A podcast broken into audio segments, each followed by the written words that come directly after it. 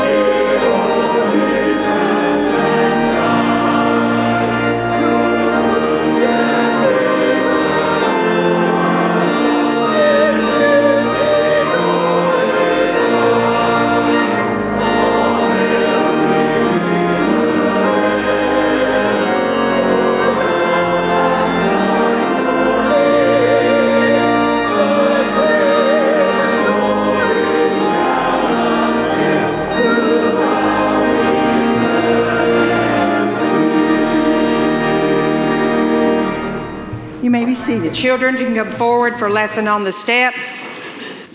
How are you guys today? Callan, can you turn around just a second and look this way maybe? How many of you have ever gone shopping with Mama? Me. You have? I do. Wyatt, have you been shopping with Mommy? Yeah, I have. Have you ever heard somebody say, what is it, Julian? That's good. You too, Lily? All right, then I bet you can help answer my question. I knew I shopping with. Who's that? Mommy. Mommy and Daddy. Has anybody ever said to your mommy or daddy, can I see your ID? Yeah. Can I see your ID? No. You don't think so? Well, I hope they haven't then, because then you won't have to know. I'm going to cover this up. But this is my ID. Sometimes they say, may I see your ID? But you know, our story today, and Pastor Keith's going to preach about Thomas. And I want to read a scripture to you. So listen to John chapter 20, verse 24 and 25. Thomas was one of the 12 disciples. He was not with the other disciples when Jesus came. So they told him, "We have seen the Lord." But he said to them, "First, I must see the nail holes. And then I want to put my hand on his side where the sword went in." Thomas didn't believe that they really saw Jesus. But see, sometimes we're not sure who we are. I used to have to carry a picture around with Callan, Silas, and Levi to identify them. Yes, I did, because sometimes I didn't know who they were. I couldn't tell them apart. But you know, Jesus doesn't need an ID card, does he? Because where is he? Yes, you do. Where is Jesus? In our heart. Jesus is in our heart, so we don't have to have a hand. He is in our heart every day, all day. And we don't have to have an ID card.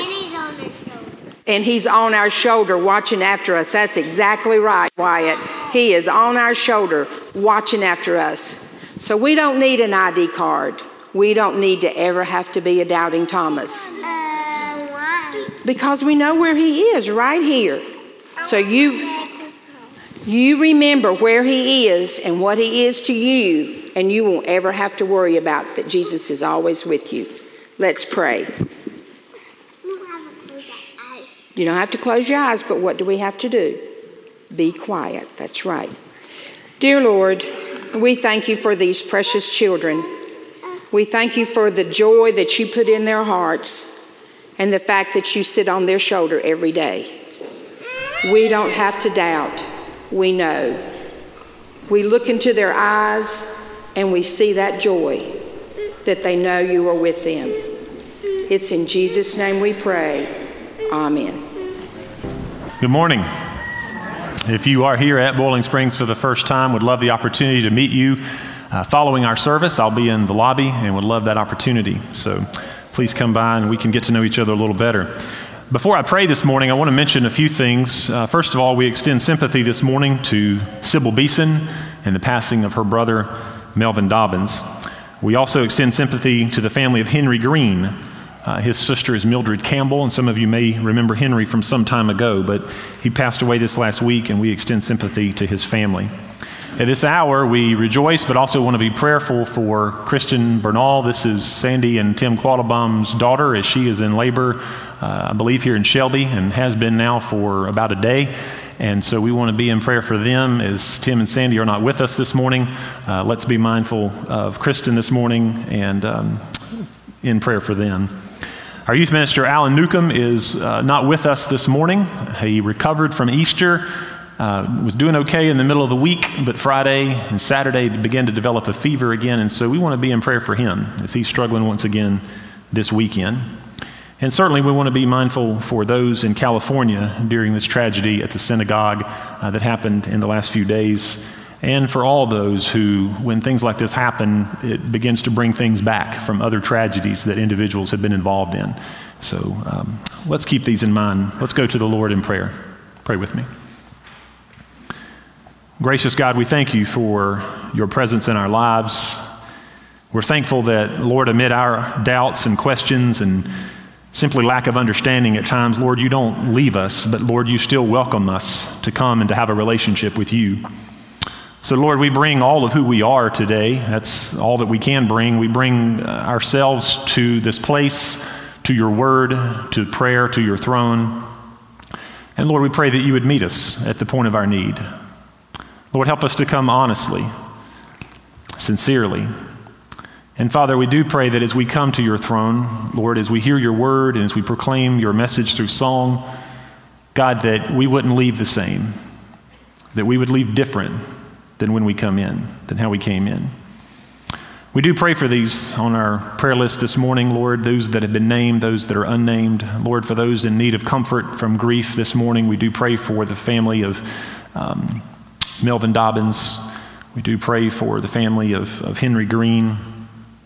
And Lord, we know of others recently that have lost loved ones. Comfort them and be their good shepherd and walk with them through this difficult time.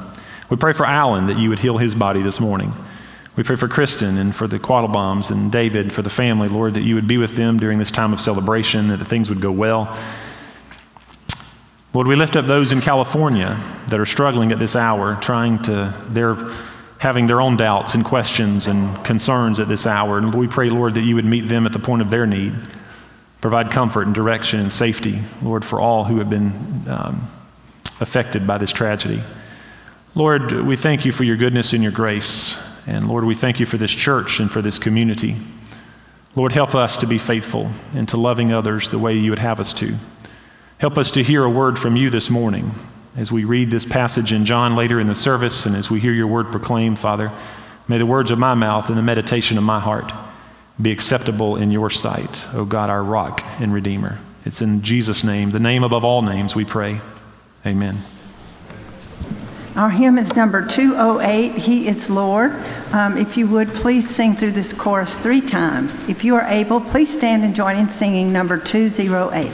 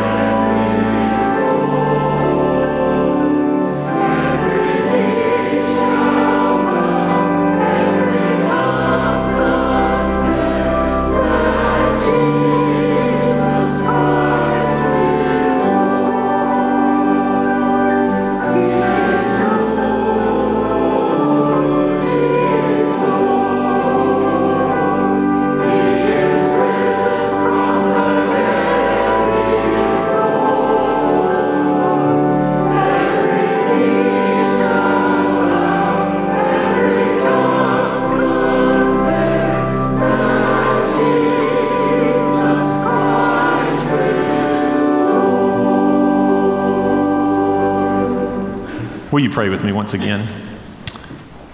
Because you are Lord, we come and we offer back to you a portion of what you've given to us, not only in our lives and through our skills and our talents that you have given us, but Lord, through our financial means as well. So Father, bless these gifts and the giver of them. In Jesus' name, amen.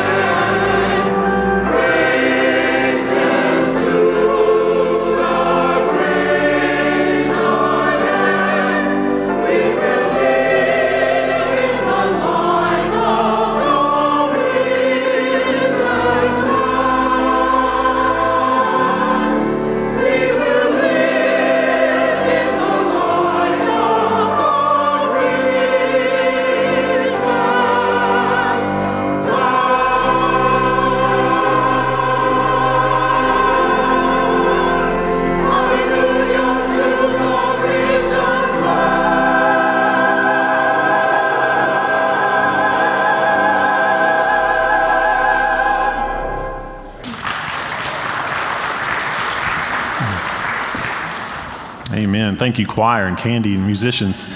If you have your Bible this morning, I invite you to turn to the Gospel of John, chapter 20. We'll be looking at a passage just after what we looked at last week. Of course, the resurrection of our Lord. And then we're going to see the response of Thomas and the disciples and others in chapter 20, verses 19 through 31. And you may find this in your pew Bible, or hopefully your Bible, or your device that you may be reading the scripture from this morning, and you will find it also on the screens in front of you.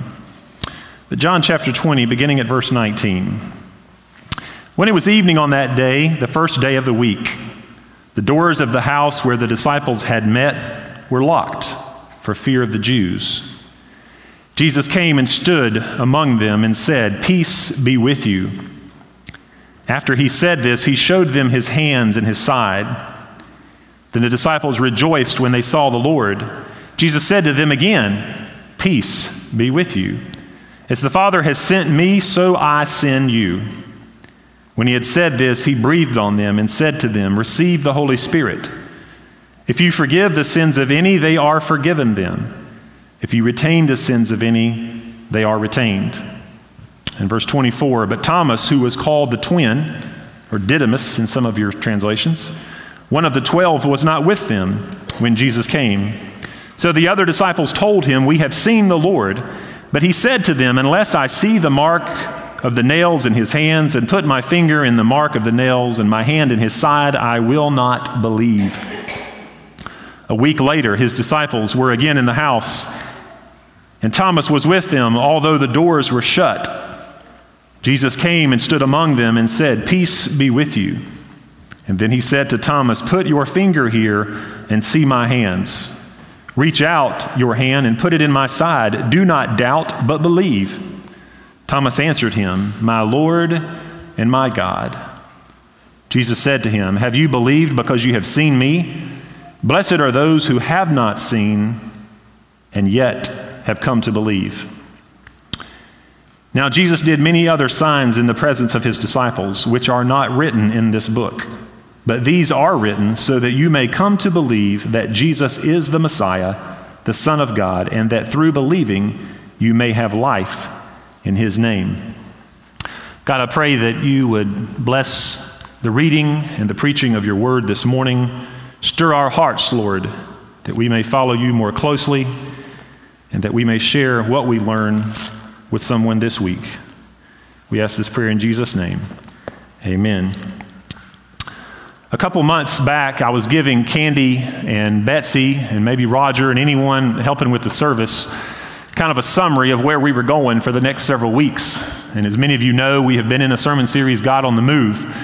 And I intentionally did not put a title with today's sermon. It was untitled. I didn't know exactly what I wanted to call it yet, but I knew that God on the Move never discontinues. I was going to say that to begin with. We never stop. God never stops moving in us as individuals and as a church, but the sermon series at some point probably needs to come to an end. And so today was the day, the Sunday after Easter, that things were going to kind of wrap up this God on the Move series. And so I purposely, when I realized what I had done, I'd sent it out without a title. And when I realized that, I kind of left it that way. Because after all, God on the move in us is an incomplete and unfinished work. I started coming up with titles, but none of them seemed to fit the picture of what I wanted to say. And so I just simply decided to leave it God on the Move, or God on the Move to ... God never ceases working in us and through us. Matter of fact, Paul said in Philippians 2:13, "For it is God who is at work in you, both to will and to work for his good pleasure." God doesn't stop working in us. This series, like I said, could continue inevitably, but God is on the move in me. Where, how, when, we don't know. Sometimes we get an idea of that. Sometimes God reveals that to us. But nevertheless, I think we would all agree that God's work in us is at times very unpredictable, and his leading in us. But this morning we are concluding our sermon series, God on the Move. We've traveled with Jesus both physically and in our hearts as he was led to Jerusalem, as he was persecuted, as he was crucified, We followed him to the tomb, and we followed him last Sunday out of the tomb. And the good news is we celebrated that even death could not stop God on the move. The grave could not stop God moving among people. But this morning we look at a passage of Scripture that many of you, if you've been raised in church, are familiar with. It's a story of hope to the doubters. It's a story of hope to those who are skeptical. And we see where Jesus welcomes, again, maybe a cynical view. A story of welcome for the cynics who say, I believe it when I see it. So if you fit the category of the doubter, or the skeptic, or the cynic, or as we will see in a minute, a pessimist, Jesus says to you this morning, welcome. There's room at the table for you. Jesus didn't turn Thomas away, nor does he do this to you and I when we come with our questions. This story reminds us that God is on the move amid our questions, amid our doubts, and amid our struggles. And I want you to, if you have your Bible still open there, let's walk back through the passage that we looked at this morning. Beginning at verse 19, now realizing Jesus has just risen from the grave, we celebrated that last week in all its splendor and glory, and it was a wonderful day for our church, a wonderful day for the kingdom of God as we celebrated the resurrection of our Lord. So in verse 18, backing up, it says, Mary Magdalene came, announcing to the disciples, I have seen the Lord, and that he said these things to her. So the very next verse where we began today is when we see, it says, on the evening of that day, the first day of the week, so Jesus had risen in the morning, and now it is the evening, when the doors were shut where the disciples were for fear of the Jews. Let me just stop right there. If the Romans did what they did and the Jews did what they did to Jesus, the disciples knew that they could be next. So they were in a room behind locked doors. And I always loved this as a kid when I learned it for the first time. Jesus just came in and stood in their midst. It didn't say he came through the door. It just said Jesus was there. You know, I don't know how it's in your translations, but in mine it said Jesus came and stood in their midst, behind locked doors now. And the first thing out of his mouth was, peace be with you. Now granted, these men betrayed Christ. They were not there. Many of them, most of them, in his final hours. They had betrayed him. They had left. So the disciples probably didn't know exactly how Jesus is going to respond to them. It's kind of like when you come home and you don't know if your parents know anything, and all of a sudden they start asking you questions or telling you things which you know that they know where you were and what you were doing, and it's kind of like, all right, is the hammer going to fall, or is my parents going to be gracious? You don't know kind of the reaction, so you're kind of a little timid. And I imagine the disciples may have been a little bit like that, not knowing Jesus' response, knowing that they had betrayed him. What is our master going to say? What is he going to do? And the first words out of his mouth was, peace be with you. To calm them, to reassure them that he's still on their side, that he's still in their corner. He says, peace be with you. In verse 20, and when they had said this, he showed them both his hands and his side, and the disciples then rejoiced when they saw the Lord. So Jesus said to them again, the second time, peace be with you. As the Father has sent me, I also send you. After immediately blessing them with peace, he commissions them to go, not to share a new message, but to share the same message that he came to proclaim, the good news that's found in and through his life, his death, the message of God's love. Verse 22, when he had said this, he breathed on them and said to them, receive the Holy Spirit. Now, there's a whole sermon wrapped up in this verse right here. We know different times where God breathed. We know we can go back to Genesis 1 at the beginning of creation when God breathed life into mankind, into humankind. He said this, he breathed on them and said to them, receive the Holy Spirit, receive the Parakletos, receive the helper, receive the one who will walk with you in this journey ahead. Jesus knew the journey that they had in front of them. And we had some good discussion about this. Based on a few that were asking the question, you know, didn't they have the Holy Spirit before this time? And yes, I believe they did. But there is a long explanation about this that we could spend a whole sermon on. But I do believe that this was a greater manifestation of the Holy Spirit in the lives of the disciples. Jesus knew, they knew what may be coming for them. Again, they're behind closed doors, again, for fear of the response of the leaders. So Jesus breathed on them and said to them, "Receive the Holy Spirit. If you forgive the sins of any, their sins have been forgiven. If you retain the sins of any, they have been retained." I don't believe that the apostles truly believed that they had the power to forgive sins, but I do believe that Jesus was speaking of the responsibility of the church to declare the gospel to the world so that all who believe will find the precious gift of God's forgiveness.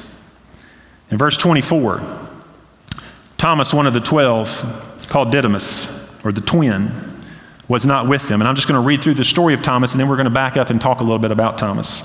Thomas, one of the 12, called Didymus, or the twin, was not with them when Jesus came, so that the other disciples were saying to him, "We have seen the Lord." But he said to them, "Unless I see his hands and the imprint of his nails, and put my finger into the place of the nails, and put my hands in his side, I will not believe." After 8 days or a week later, his disciples were again inside and Thomas with them. Jesus came, and the doors having been shut, stood in their midst and said, once again, "Peace be with you." Then he said to Thomas, "Reach here for your finger and see my hands, and reach here for your hand and put it in my side, and do not be unbelieving but believing." Thomas answered with one of the greatest statements ever uttered by an apostle. He said, "My Lord and my God." And Jesus said to him, "Because you have seen me, have you believed? Blessed are they who did not see me and yet believed." Let's talk for a minute about Thomas, for a few minutes. Many of you have heard about Thomas growing up, and what would it be like to go through your whole life with this derogatory thing in front of, this adjective in front of your name? We always say, I said this yesterday to my dad as I was in Hendersonville. I told him, I said, "I'm preaching about the story of Thomas tomorrow." He said, "Oh, doubting Thomas." That's what we all say, right? What would it be like to go through your whole life or your legacy to have this derogatory word in front of your name, doubting Thomas? We do know that he was one of the 12 disciples, that he walked and he lived with Jesus. Again, he was called Didymus, or meaning twin. After all, when we think about this derogatory word doubt could imply second rate, not good enough, that somehow we failed because we doubted. However, the process of questioning or digging deeper or clarifying our faith brings strength to our roots. I'm grateful that in many of our Bible studies here at Borland Springs Baptist, there are many of you who feel transparent or vulnerable enough to say, I question what I'm reading here. And so I'm glad there's a safe environment for us to do that. And we spend time talking about it after that. It happens on Wednesdays. It happens on Sunday mornings at 8:00 with our men. And I know it happens in many of your Sunday school classes. And you begin to talk about, okay, what exactly does this mean here that we're reading in the text? And I want to say this as we talk about Thomas. Thomas was a better man than we often give him credit for. He was a better man than we often give him credit for. One of the lesser known attributes or characteristics of Thomas is that he was somewhat a negative person. And we're going to see that over the next few minutes. I'm going to explain that to you. But let me back up and say this. John is the only gospel writer that gives us insight into Thomas's life, insight into who he was as a person. We simply know him as a name in Matthew, Mark, and Luke. But in John, we learn a little bit more about Thomas. He was a worrywart. He tended to be anxious, and we're going to look at some examples of that. He could have been like Eeyore on Winnie the Pooh. I watched a clip this week because it had been some time since I had, I was thinking, as I was reading this description and studying this about Thomas, and I just clipped, and I was so tempted to show it, but I didn't do that today. I resisted that temptation, but maybe I should have.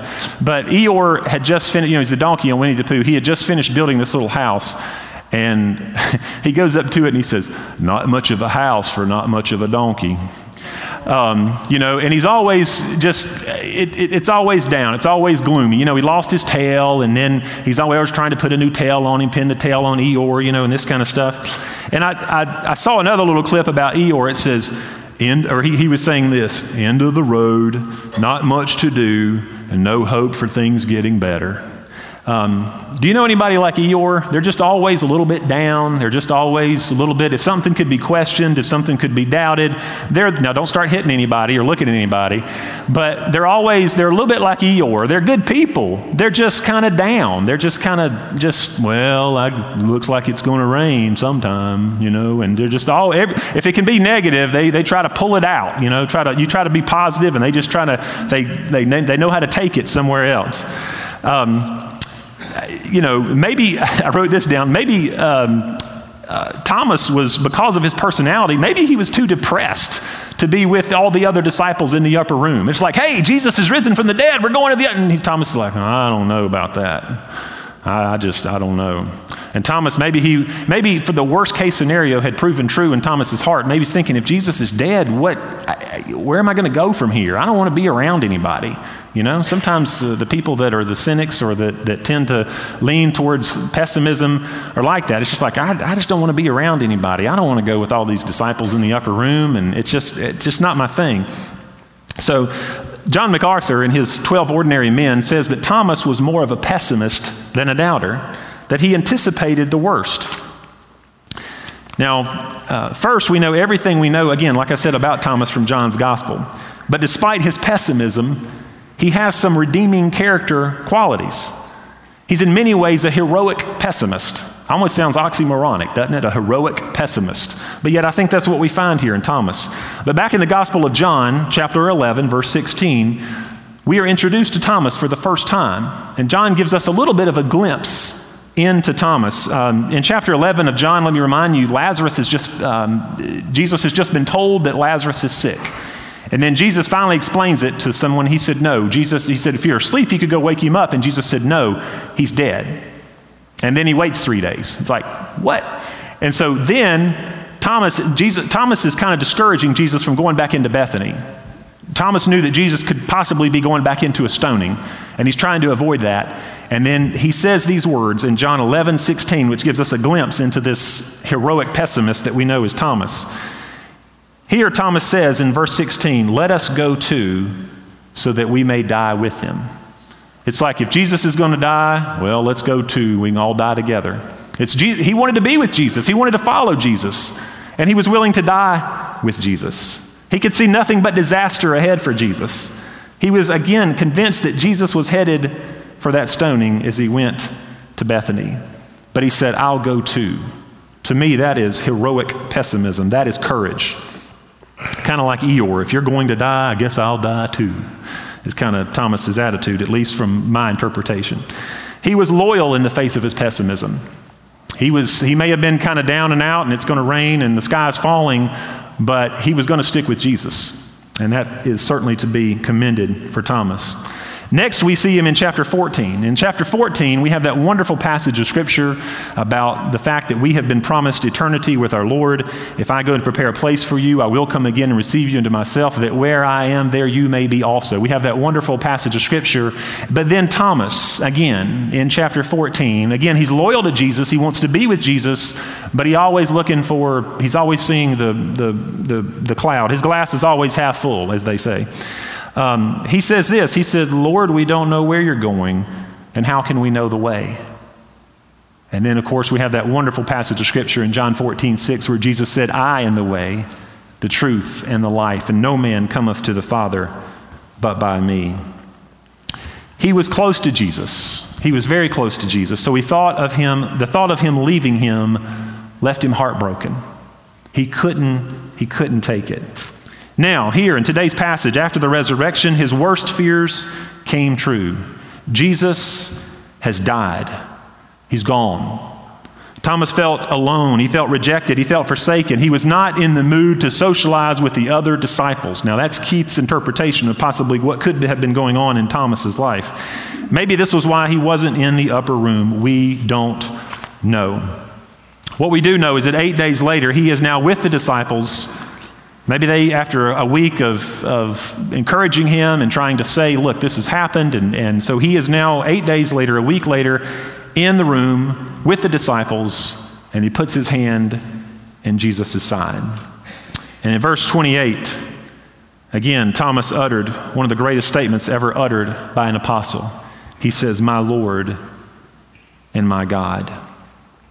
Church history tells us that this doubter, this skeptic, this cynic named Thomas most likely took the gospel message to the far reaches of India. Near one of the airports in one of the cities of India, there's a commemorative stone about Thomas, the apostle.